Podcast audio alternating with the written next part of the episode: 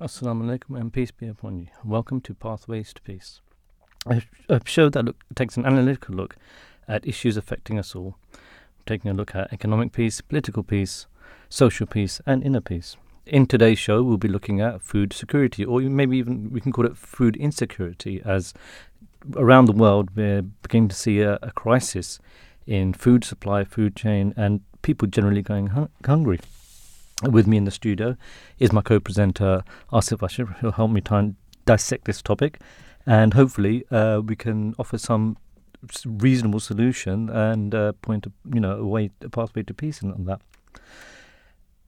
In recently, in re- the review of religions, uh, this is a uh, magazine that is part of uh, our community, the Ahmadiyya Muslim community, uh, and you can go on their website, which is www.reviewreligions.org.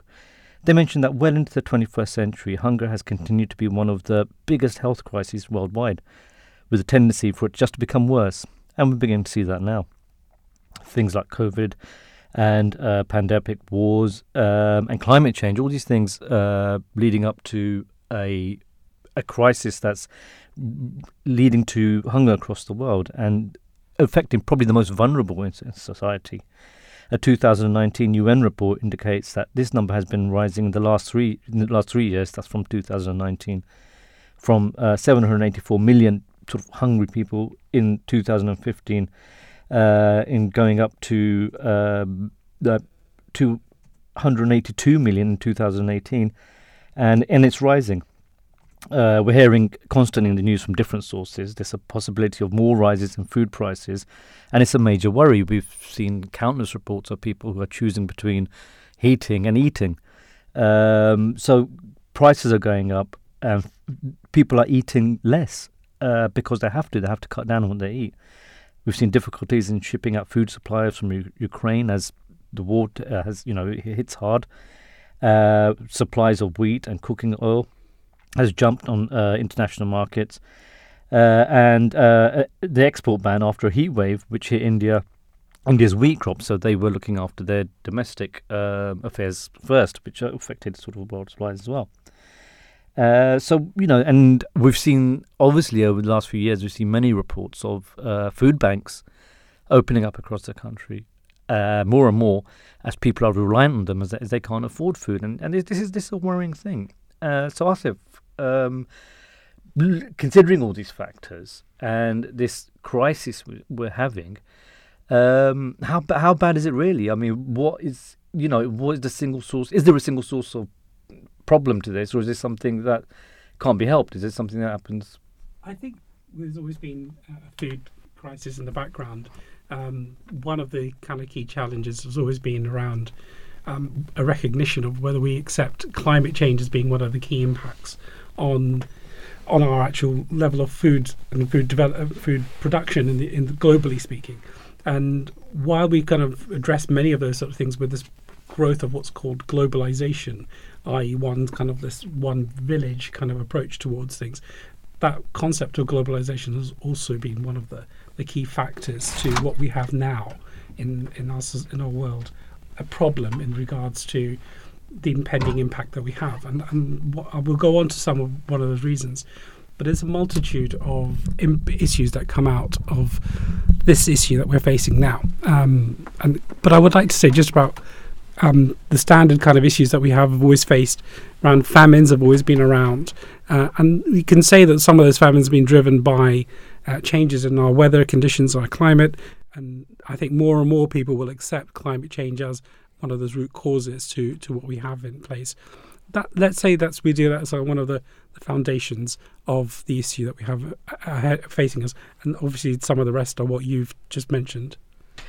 That's an interesting point, actually, that you you've just made um, regarding famine, because we have seen these kind of famines in the past. It could be famines caused by war, it could be caused by weather. Questions. Yeah, exactly. So you know, there's this. You know, there's always it's always been in the news. We've always heard about it. What's different now? Is it because it's affecting us in the West, or is it because um, is it now a worldwide crisis, whereas before maybe it was located to a specific country? You know, kind of the idea of you know um, the Ethiopian famine in the eighties kind of springs to mind when you, when you yeah, think of these of things. Well, if the scenario here is is that the the crisis between in the past and now is, is different because you could put disasters and famines and pestilence and so forth down to isolated countries at certain or regions even at certain times, and that gave the opportunity for the globe or the world to to look at the situation and step up and react to it um, and support it. Now you have a situation where the impact is across multitude of countries, multitude of continents. That creates a huge impact. Yes, there are countries that face bigger issues in the short and immediate term, but the impact on what looks like it's going to be facing a lot more countries over a longer sustained period of time. So, um, looking at climate change specifically, yeah. Um, how? I mean, I'm, and I'm saying that because you know we've got heat warnings uh, coming up over the next few days in the UK. Yeah. You know this is unprecedented. Uh, you know, you know we're, we're going to hit temperatures of perhaps 40 degrees tomorrow in in certain places. Um, and you know I've never heard of that, and certainly I think most people haven't. And uh, the government's issued uh, like a, a, red alert, a, a, a, heat warning, and that's come from the Met Office as well, isn't it? And um, and I was reading recently uh, that should this continue, this is going to affect um, crops even fur- further, uh, and then you know it's only going to make matters worse, and it's going to be the most vulnerable who get affected. You know, at the end of the day, so um, you know, it seems like this is this maybe is a man-made problem. Is climate change specific, specifically the problem? Is it, are things only set to get worse? You know, we've dealt with the pandemic and all that. So I think well, one thing that strikes strikes to mind with me in terms of the the issue of climate change is if you could you could look at the number of reports about higher temperatures, not just here we were talking about now, but in recent years in places in like the Middle East, especially around the Iran Iraq area and the Kuwait area, those sort of countries in the Middle East, which would otherwise be known as the Mesopotamia, the, the Babylons uh, we, we, we talk about in the religious context. And those Babylons are the sort of those uh, fertile landscapes that were existing eh, sort of in the biblical kind of approach to, of, of time. Now, if you think of that concept, what Babylon and that concept is, you expect those places to be fertile land, fertile with both water and resources. Yes, they do have um, rivers running through them through them as well. But however, they you know things like the Tigris going through them, th- those river streams are becoming much more reduced in their their, their uh, availability and the water resources becoming less and less.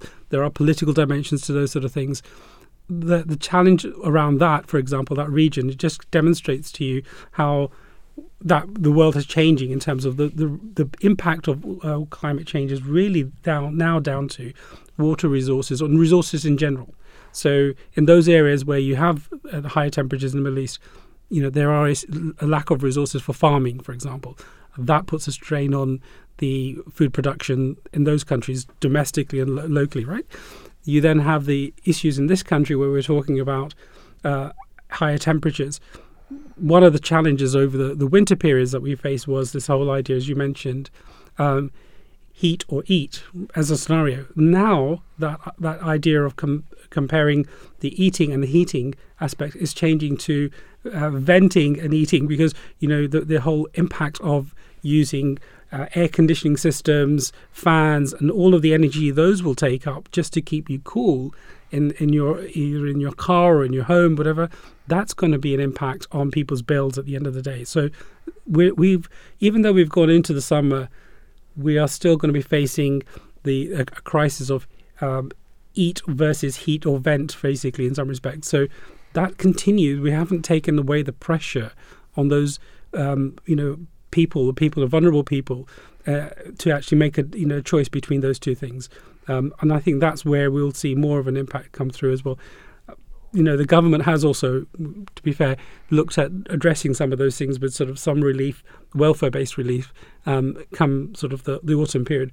But they haven't realised that you know this heat wave will also be impacting people's bills. I mean, bringing that specifically to the UK, actually, um, on your what you're saying, uh, and people struggling to you know afford to eat every day as kind of food prices rise. Yeah. Um, uh, research by YouGov, uh, which was done, I believe, in 2000, this maybe 2019, maybe going back to 2020. Uh, it found that the number of people struggling to buy food at that time had risen by 57% in three months. Uh, nearly 14% of survey respondents said they had they had they had or someone in the household had eaten smaller meals or skipped meals because they were not able to afford it during you know that past month at which the um, uh, survey was done.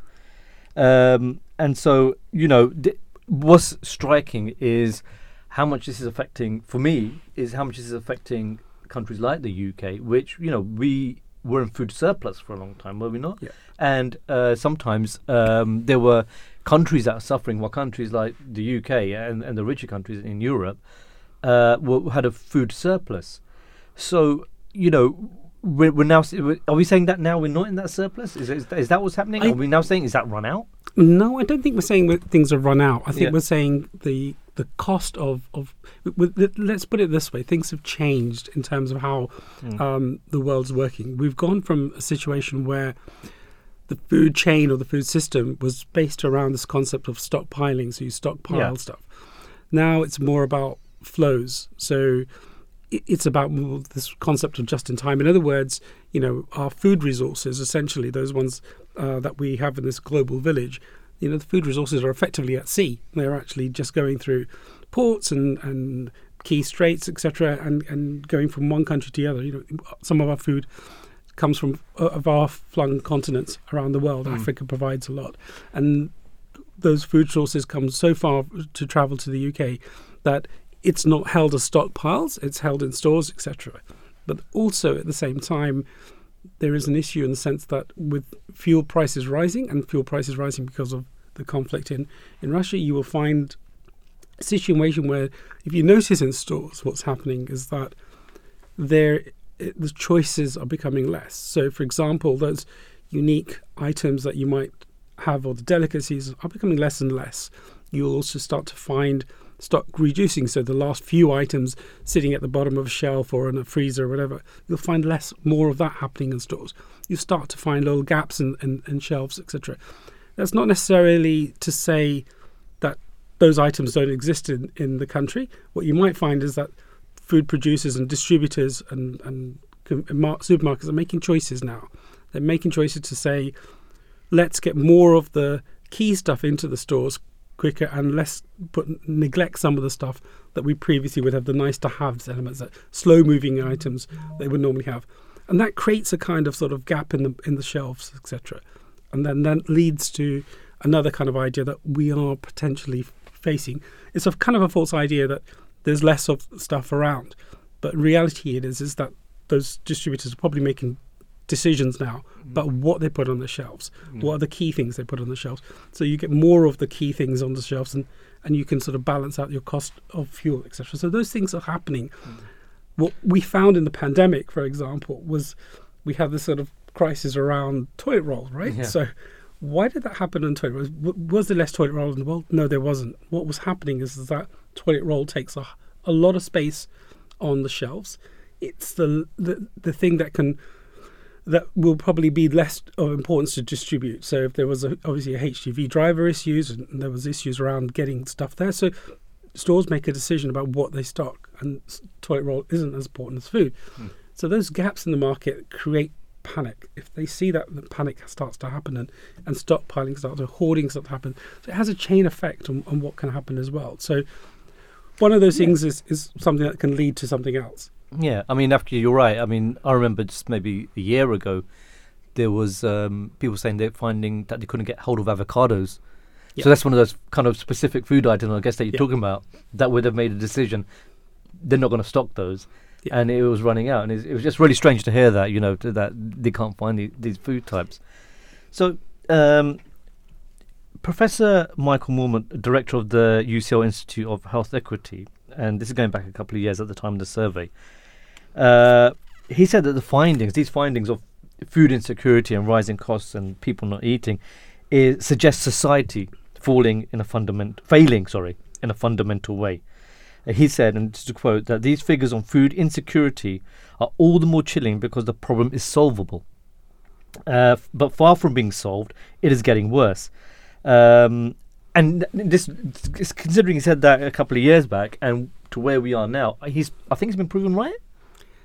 Yeah, I think so. One of the kind of things is that you can look at you know, the food chain essentially. If you look at food chain in what was um, people are currently looking at it in, in the form of what's known as complex systems or uh, as such. So complex systems is a is a technique was originally uh, looked at by ecologists, etc., to see kind of vulnerabilities in, in, a, in an ecosystem. They actually applied that same concept to the banking crisis, and that that explained some of the issues of vulnerability. So where you have like just a few players a few points of, of nodes. They call them nodes essentially, well, key points of of importance in, in the system. Where there are where there are fewer of those, where there are, are higher dependencies upon the, on those things, then any kind of shock wave that comes into that sort of system will cause it to collapse and break, right? And and the food system is a bit like that in, in some respects, where you might find in, in the case of wheat, for example, we obviously are saying the issues around sort of the Ukraine Russia side, but in reality, you, you, if you look at it, there's four companies that actually control sort of 90% of the of the global wheat business, right? Not just from source, but also to the point of distribution. So those companies themselves have a lot of say uh, in terms of what the, the pricing of those things and the availability of those things are. So you can argue the case is that um, when we talk about this solvable issue, there are potentially corporate kind of challenges around that to make those things happen. Yeah, I mean, because it raises an interesting question. Actually, that just that kind of comes comes into mind now. If the problem is solvable, because when we talk about food insecurity or the lack of uh, food to, for whatever reason, you know, it might be supply chains, uh, it might be uh, climate change, it might be you know whatever it is that's causing food. We're talking about less food coming into the country, um, and then in that way, it's and, I've come back to I've said this a couple of times, and, it, it falls on the most vulnerable. What I'm saying is that the richest in society, the most, the people with the most money, they're not going to feel the effects of this, are they? I disagree. Actually, I'm beginning. Uh, okay, so that's I, interesting because I'm thinking, does it then mean that someone who's got, you know, are, are we now? Is it an equalizer? Is it, uh, you know, is it now at a point where even if you've got money, even if you are a billionaire, you're going to be just as hungry as a person? No, I don't think it's a case of being hungry as the person ne- next mm-hmm. to you. What the the impact of that? Let's have a look at what the impact of on successful people. Mm. Firstly, they're going to be faced with not just successful people, but countries. Okay, so even successful countries mm. will be impacted by this whole thing because mm. even their middle class people will be affected by this whole thing, yeah. and that themselves has a pressure on on their governments, etc. And it will impact. Maybe you could argue the case that the UK has had a recent change in government, right, uh, or li- likely have in terms of leadership. Beg your pardon. Yeah. Um, is that change just upon the the individuals or the leaders um, misdemeanors or, or, lack of integrity etc. may not be maybe mm. it's a that's just a icing on the cake on all the other kind of issues that those that, that the society is facing and then one yeah. of those challenges is the cost of living um, and the cost of living has a number of impacts um, I know you know there are middle class people still feel the pain of of of the fuel bills because some people haven't made those decisions to to have more self-sustaining or more um, environmentally friendly kind of approach to to maintaining their home, for example, right? There's, yeah. there's people with huge big screens yeah, of TVs yeah. and you know big motor car guzzling gas guzzlers, and they haven't, they haven't sort of um, insulated the homes effectively. So yeah. they, you know, and, and, they they use up a lot of lights. They think it's all so we've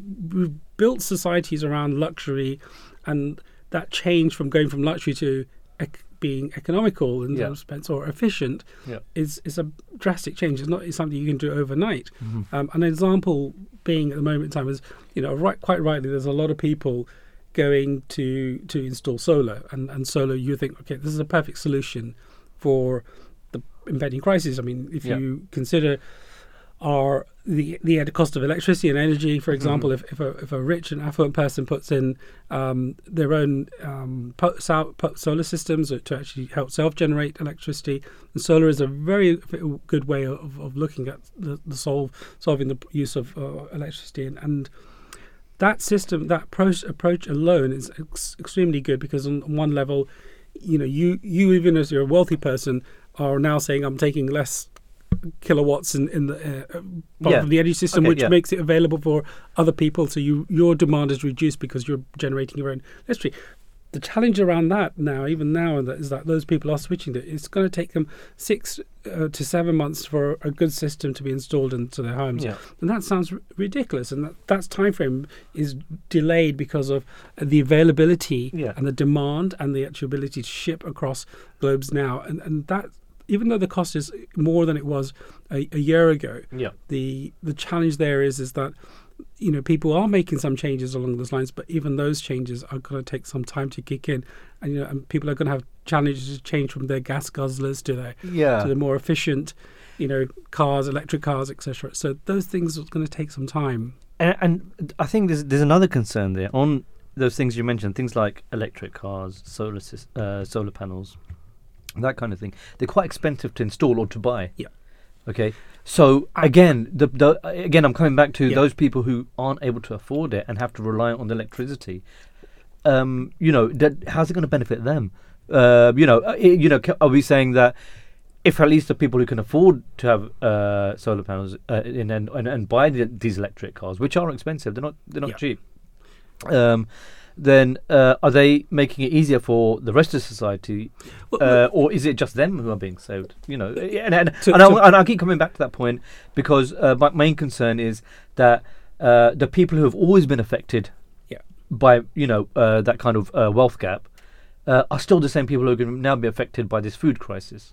Yeah, I, I, that's, and that's is that where we're failing society? that's where we are. We are Yeah. failing on that level. What I, I'm in one respect saying, we shouldn't discourage this whole idea of people who are wealthy Hmm. to make those efficient and fuel saving changes because indirectly they're they are taking their energy demands out of the system so that you know there is those that energy is less is more more prevalent and less Yeah. scarce than it is for, for and it is more available for for society that's less likely to afford it. Hopefully that in, impacts the reduction in energy bills along the line. However, you're right. That sort of ability for it to kick in is going to drive those into, um, you know, fuel and, and food poverty. And those who were middle class and had some savings that could have done it are going to find that they're going to deplete their savings in order to sort of sustain their lifestyle and their um, food and fuel requirements as well.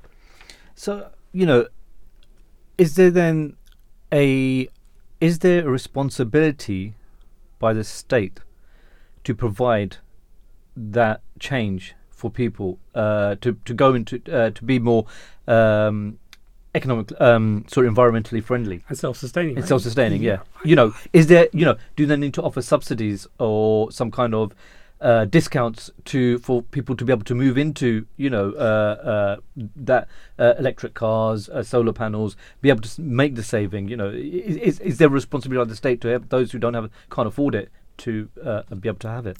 I, I would say this as a personal viewpoint. and I, I, Mm. Yeah, yeah. this This is this is yeah. is my personal view. I definitely think there is a case. I mean, in the period of the, the 2010s or so, when there was a coalition government, and Yeah. there was a case where um, we had a minister who encouraged s- subsidies for solar panels, and, and Mhm. that, that process did increase decrease the price of solar panels, made it much more accessible for people. There were subsidies that a lot of people started to take up. So the it was like a first boom of solar energy and solar powers coming into into play um, on the rooftops around around the country. So I generally believe that was a, a bold move and it had a big impact. And who's to say that we would have had a worse crisis uh, now if those things weren't there in place? So I generally believe those subsidies make a big impact. But at the same time, you know, we can talk about, you know, in the Islamic Islam's approach of when we have a system of zakat, and zakat is um, a Hmm. process of welfare, right? So it's Okay. essentially a core c- concept of welfare. Yeah. And that we do, I mean, only recently has this government made a decision to uh, provide that those benefits of an additional kind of, let's say, essentially a welfare benefit to cover some of this increased cost of, of fuel um, and energy costs. So there's an action being taken there. So in, Islam has always promoted this idea that you use welfare to alleviate uh, this issue of poverty. And we're talking both this poverty being both fuel and fuel issue, an issue as well as a, a food issue. I mean, the head of the Ahmadiyya Muslim community, uh, we currently is uh, Hazrat Mirza Masroor Ahmad. Prior to that, it was uh, Tahir Ahmad, and he wrote a book called Islam's Response to Contemporary Issues. And uh, you can find this book if you want to download it on PDF on uh, www.alislam.org. Excellent book. Um, and actually, generally, if you go to that website, you'll find a lot of information. And uh, he said that within Islam, it establishes minimum rights in the form of a four point charter by defining the basic needs in which a state should procure food, clothing, water, and shelter. Uh, and he said governments have both national and international respons- responsibilities. These responsibilities on the national level are to fill the basic needs of each member of society by ensuring that all are fed adequately. Also mentions clothing and water and shelter. And says the international duty uh, is to fully participate participate in pooling resources to meet the challenges of wide-scale natural disasters and uh, or man-made calamities. I mean, th- that all alludes to war and climate change, and to help such countries uh, are by themselves incapable of appropriately handling such a crisis. So, as such, it is the duty of the state to set the matters right by transferring back to the poorest what truly belongs to them. And that's that for me is a key point, what truly belongs to them. So we're saying that they have just as much right to be fed as everyone else. And so therefore it's the state's. and this is coming back to what you're saying uh, with Zakat, uh, you know, it's there to make sure that the wealth is distributed evenly across so that at times of crisis, those who are the poorest are able to afford food. Yeah, and then the counter argument to that, as we mentioned, uh, and I think what is the, the the the case of if you don't do those things, if you don't fulfill those rights, mm-hmm. then what happens? Is you get civil unrest, right? Yeah. And I think the the example that we might go to at this moment in time that we're seeing is, is the example of Sri Lanka, which is has uh, one of the things that it started to do was um, it started actually moved away. To, initially, one of the key things was to move away from fertilizers being used within its country and to be trying to be farming organically. And, and that you could describe as an epic disaster to some extent. Maybe it's the way they did it that was the issue rather than just the fact that they did it and the food production of those that approach reduced in the country and then food production had an impact on what was available. But then on top of that, you had those issues of fuel crisis generated by what we have now. You had lots of long queues around that. You also had power cuts in the country, shortages of your medicine, etc lots of issues that affected people's lives across the board. And that leads to uh, this whole concept of civil unrest, which has led to an ousting of, of the, the ruling family in that, in that country. So it's still in transition, it's still having issues, it's still creating civil unrest. And it's, a, it's a, probably a model example of what could happen elsewhere. And I think that's what we should look to and say, well, okay, if we don't want that to happen in our countries, what are we going to be doing about this situation yeah. and how are we going to address it? and there are sort of actions that we we could look into. One of the one of the other factors that looms over us is that we, we, talk about this whole idea of the Ukraine and, and, Russia crisis, and one of the challenges around the, that issue is, is bigger than we might actually think about. Just just this whole issue of the wheat. Um, you know the, the vast volumes of wheat that both countries produce. One that the Russia can hold on to its own resources of its own wheat production. In addition to that, it's a provider of um, its own energy to the west. It's it's you know Nord Stream pipelines, for example, uh, are the lifeline of, of Germany and other uh, European countries in terms of their heating. So they have a big challenge come next year and, and the winter months coming through from that. So Russia has gas as a supply, and, and, gas has an impact on cooking and heating, right? So you think about gas as a as a main point of when we switch on our gas, we cook with it, right? So cooking is impacted by by that that lack of that resource coming into Europe. We then also have on top of that this whole idea that Russia is, a, is an oil producer as well. It has a, energy and oil supply, which has been um, will if its supply has been dampening the oil um, cost of oil, but now we have sanctions on it. Our, our cost of fuel and, and transportation is impacted by that process. In addition to that, Russia has built up a lot of um, reserves in, in the place. So, in all of the cases, Russia has got both energy sources, it's got um, financial resources, over 600 billion um, sitting in reserves for, for this particular conflict that it can handle. And it's got a gas supply and it's got um, uh, all those other sort of things. So it can feed its people, it can give energy and heat to its people, it can fuel a war, it's got the reserves to do so. It means it can be there for the sustained period of time, and that sustained period of time means that it's added pressure. It's not going to be a short, potentially war in that respect, or short conflict. So it means that, that the there are impacts on society further down the line. And another element that comes through is that we don't we haven't considered that Russia is one of the biggest producers of fertilizer globally speaking. So all of the food production, a lot of food production around the world depends on these fertilizers because fertilizer phosphorus inside. Phosphorus is a key resource or, or, element to our production of food right around the world. And my, while it may not impact our nations and, and our food supply now in this particular harvest, who's to say they will start to be depleted and the harvest is to come, right? Next year, it may be a big impact as well. So we're not taking those sort of long term issues into impact and how food will be depleted mm. um, come next year, and and, and obviously we'll, there'll be other factors that might come into it as well. You have issues where, you know, the the the the strait and the Turkish Strait, which allows uh, food to be tra- transported out of, of that. You know, we know that Ukrainian food and, and sunflower oil, etc., is is reduced as a result of uh, of the impact and its lack of ports to, to access, and also the, the impact of potential mines in those areas make it harder as well to to reduce to remove that sort of food source out of it, and, and that's part of an issue which we have as in the global the global village issue is, is there as well. So all of those sort of factors are there that we have to sort of bear in mind. This is a, a bigger issue than just energy and, and food cost as well.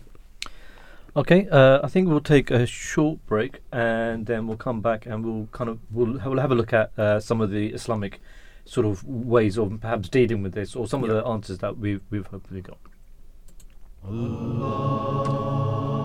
Allah.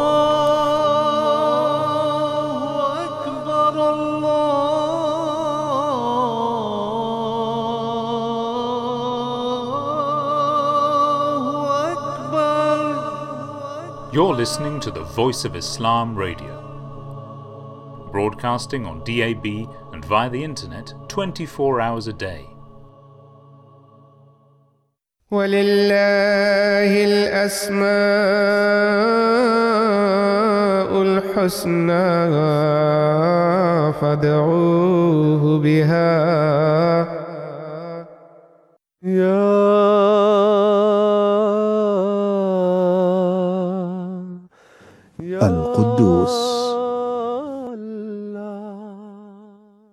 Al Quddus is the Holy One, one who is free from all flaws, a blessed being in whom all blessings are amassed. Sanctification of such a being is to declare him pure and flawless. Al Quddus is the composite of all purity, not merely free from flaws but also comprising of all excellences, which are known and unknown to human perception. Allah is Quddus, and His nearness cannot be availed unless one is pure.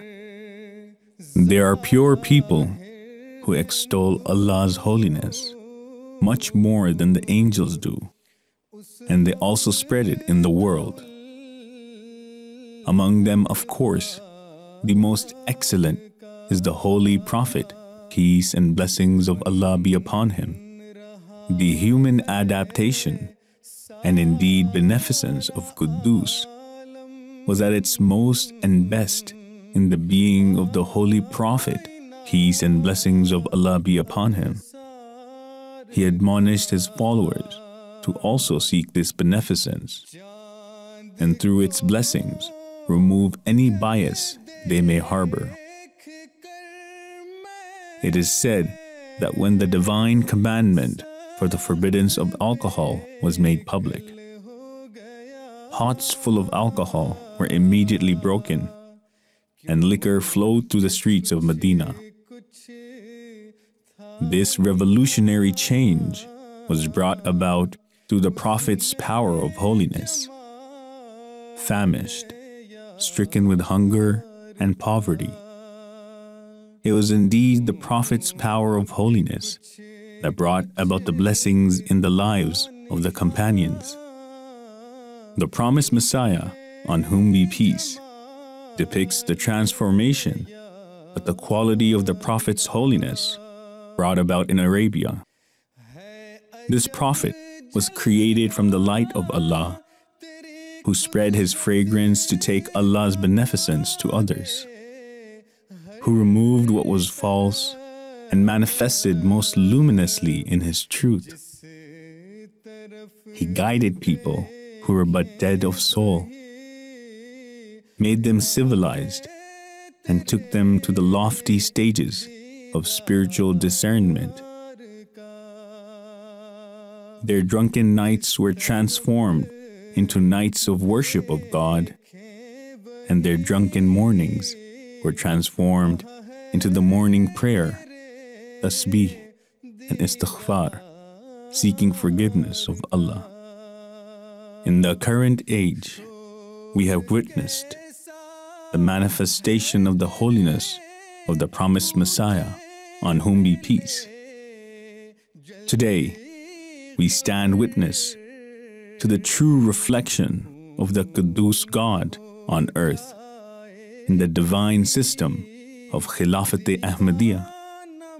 Fortunate are those who recognize it and benefit from its spiritual power.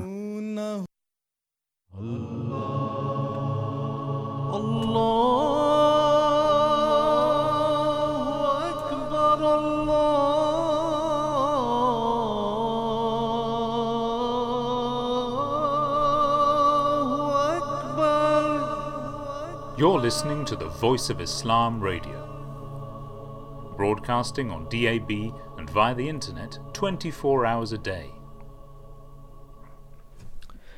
Welcome back to Pathways to Peace, and where today we're looking at uh, food uh, insecurity.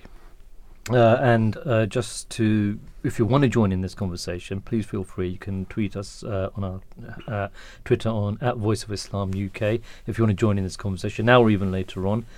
And uh, you can also go to our website, which is uh, www.voiceofislam.co.uk.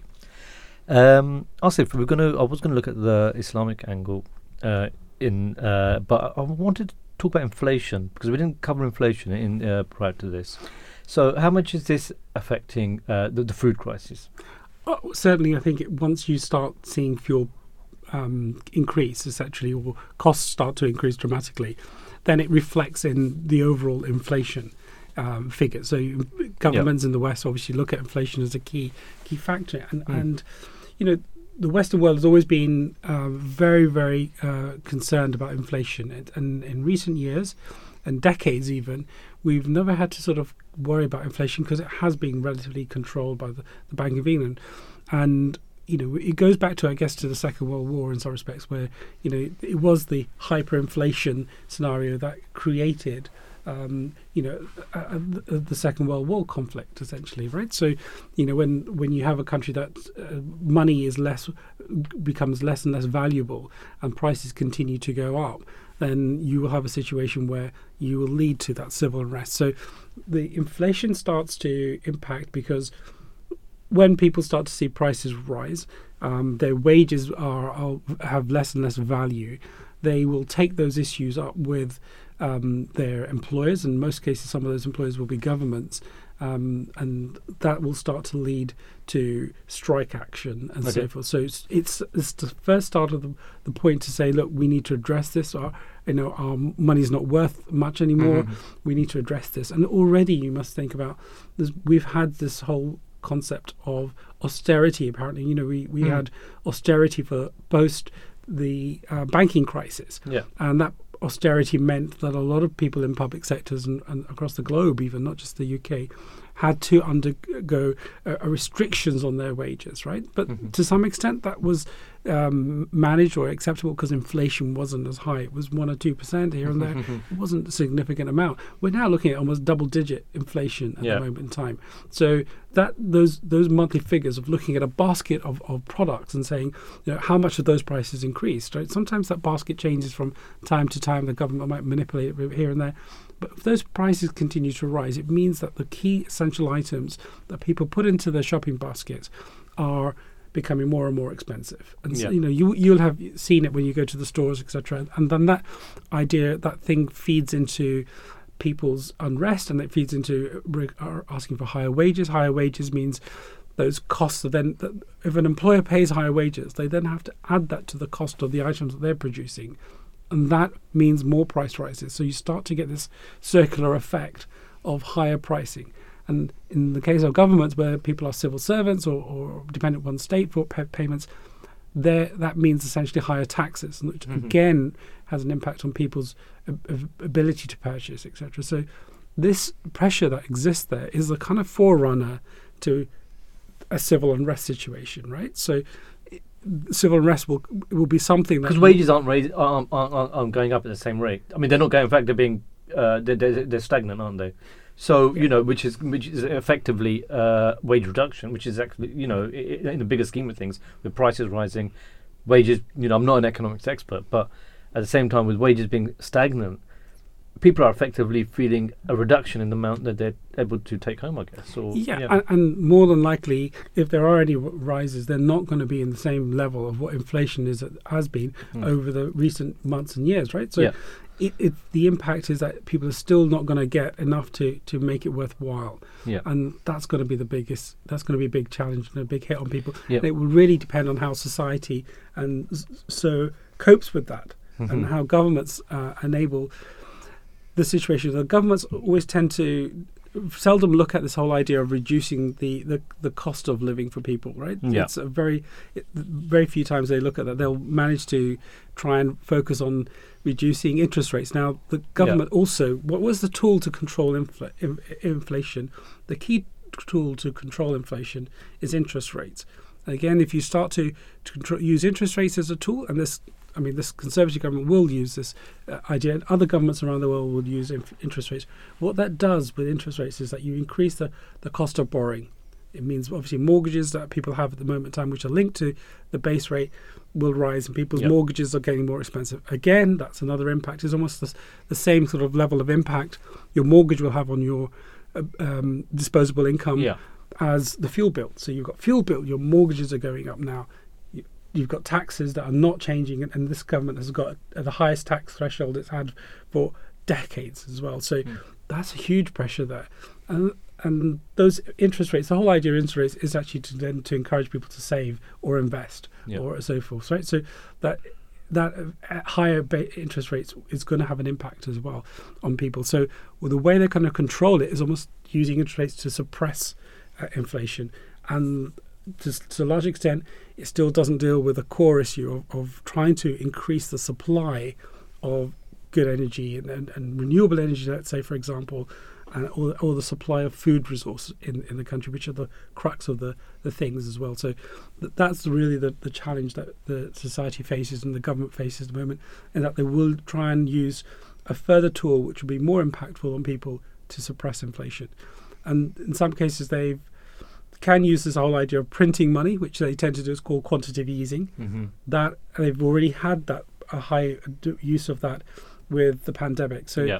You know the current chancellor doesn't want to the current or the previous chancellor doesn't want to go back Yeah. to that process as well to actually produce more money and that will have also an inflationary impact and it's quite arguable that some of the current inflation is a byproduct of the money that was pumped into the economy during the pandemic for various kind of benefits and, and various things that we were doing to the you know the furlough schemes that were there Mhm. to, to support workers was purely driven out of printing money so Mhm. That also filters through to inflation along the way. So another added pressure to to this whole issue. So, coming now to the Islamic um, potentially solution that we have to this problem. One of the things that I want to bring up is that with it, now we're talking about food uh, security. We're talking about um, people being provided with food, being given food, and in Islam, uh, it says that absolute ownership of everything uh, belongs to God alone, uh, and you can find that in uh, verse uh, uh, second second chapter, verse hundred and eight. And um, man is God's vicegerent on earth, so we've got responsibility. Um, so there's plenty for people to have in abundance, and it's our responsibility to make sure everyone's well fed.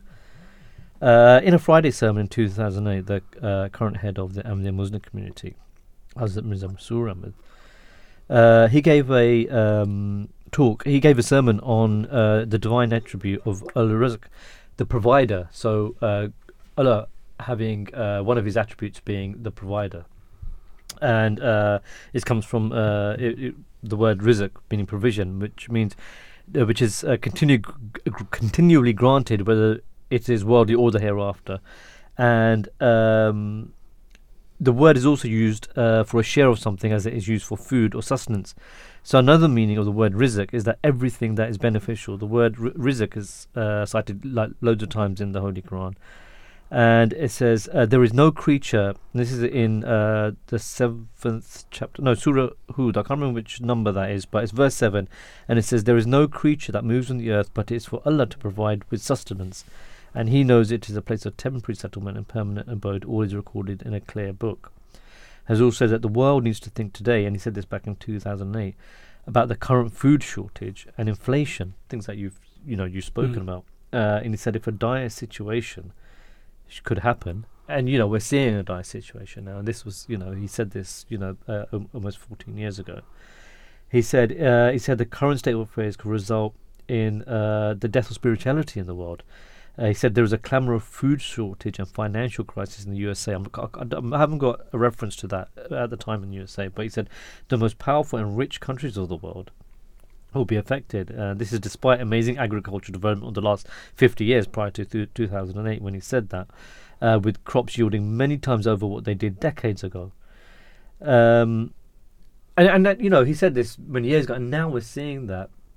Uh, but he's uh, he said to Muslims, Allah has made it clear that it is Him who is Rizq, who provides spiritual as well as material sustenance, and Huzur said Muslims need to be aware of this more than the others. Can you expand on that so that you know how does how can that be used in the current world in this crisis that we're facing with food security? well, the, there's always been. Let's say if you even when we go back to those situations where we remember pre this conflict and this situation where there were scenarios where there were individual countries that faced petulance, famines, other natural disasters that came along the way. We knew that the world had stockpiles of food or resources of food that they could redirect if they so wished to support those nations, right? Yeah. um, the challenge that's always been there is is redirecting those resources for for just and humanitarian re- reasons, right? So Allah has provided. The question ultimately at the end of the day is that for humanity to to direct it according to the needs of the people. So therein there is that aspect of, of the, the idea of rizq, you know, this whole idea that there is resources there. There's also this ability that resources can be created or found, for example, right? So, you know, we, we talked, for example, resources are there for us to utilize Eh, within our existing environment, for example, the ability to to perhaps even grow some somewhat of our own kind of crops, our own sort of food, the idea of self-sustaining. If we are, we only have to step out as human beings to to look at those areas areas to start to impact those tho- those impact, even if it's a small amount, to actually impact by growing something of our own or or seeking resources uh, and that we can actually create locally. So all of those sort of things that were commonly provided by sort of um, environmentalists that always push this line of of sort of producing and consuming locally produced goods. Uh, the I- idea of also not sort of having stuff transported around the global village, those sort of issues there. There are ways for us to actually source those things as well as actually create those things locally at the same time. And the same thing applies for, for energy resources as well. It does mean sometimes we need to get those things changed at a government level, but there are things we can do at the local level. But all of those things are there that Allah has provided uh, as resources there. It means also sometimes that humanity still needs to step up and, and um, one, discover them, utilize them, and, and be grateful for them as well. Is that possible? With I mean, His Holiness has covered many times how many of the problems being today, um, um, you know, food security as well, it, food insecurity, is has come about as a result of people moving away from belief in the Creator. We're seeing problems as the world moves more towards atheism. I don't know if the world is moving more towards atheism. I, know it is on the, the increase, and I know um, you know, and being the Ahmadi Muslim community, where you know our firm feeling is, uh, and our guidance is taken from uh, His Holiness uh, that that as people move away from recognizing the Creator, and we mentioned this on a show regarding kind of other issues, um, and knowing, but come back to what it said that it is Allah who provides everything, and He is the provider. You know, are we then falling into a trap of fear? You know, you know that while there's this food insecurity going on, actually it's God who's going to provide everything. And by going back to that belief, going back to that uh, idea that it's God who provides everything, uh, that we can actually uh, help each other. And and, and I, but by that I mean um, I'll go I'll go back to another Friday sermon that His Holiness gave, where he gave an example of uh, a companion uh, by the name of Hadrat Abdur Rahman bin Auf, who was an extremely generous and charitable person. I, th- I think he, was he was well off as well. Uh, when an appeal f- was made for money and transportation after a battle, Battle of Tabuk, um, he contributed four thousand dirham. And um, actually, sorry, this is a time. Um, yeah, actually, maybe this is time of uh, the the caliphate of Usman, and he said that uh, I'd have to check this up. So, but the it, it said that um, when there was a serious shortage of food in Medina, um, uh, Ha- Hazrat Abdul Rahman bin Auf uh, arrived from Syria carrying food supplies, and um, you know, so it was like the rich sort of giving out to to to the poor. So in that, and and he did that solely because of his belief. Yeah. You know. that's an interesting thing because remember, I mean, there those companions are and the helpers during the time of the, the Prophet Muhammad and, and the the Caliphate, the Caliphate Rashidi, which is the, the the first four Khalifas that Yeah, yeah. followed the Holy Prophet peace be upon him. Um, you remember those people were quite ingrained into um, Islam, and they'd actually it, they've really felt it in their heart, right? So. Yeah. The, the whole concept of actually understanding that what they give Yeah. is rewarded, right? Yeah. What they give is rewarded. So they understood that concept. No, no charity goes to waste, right? And they don't they don't lose by giving, right?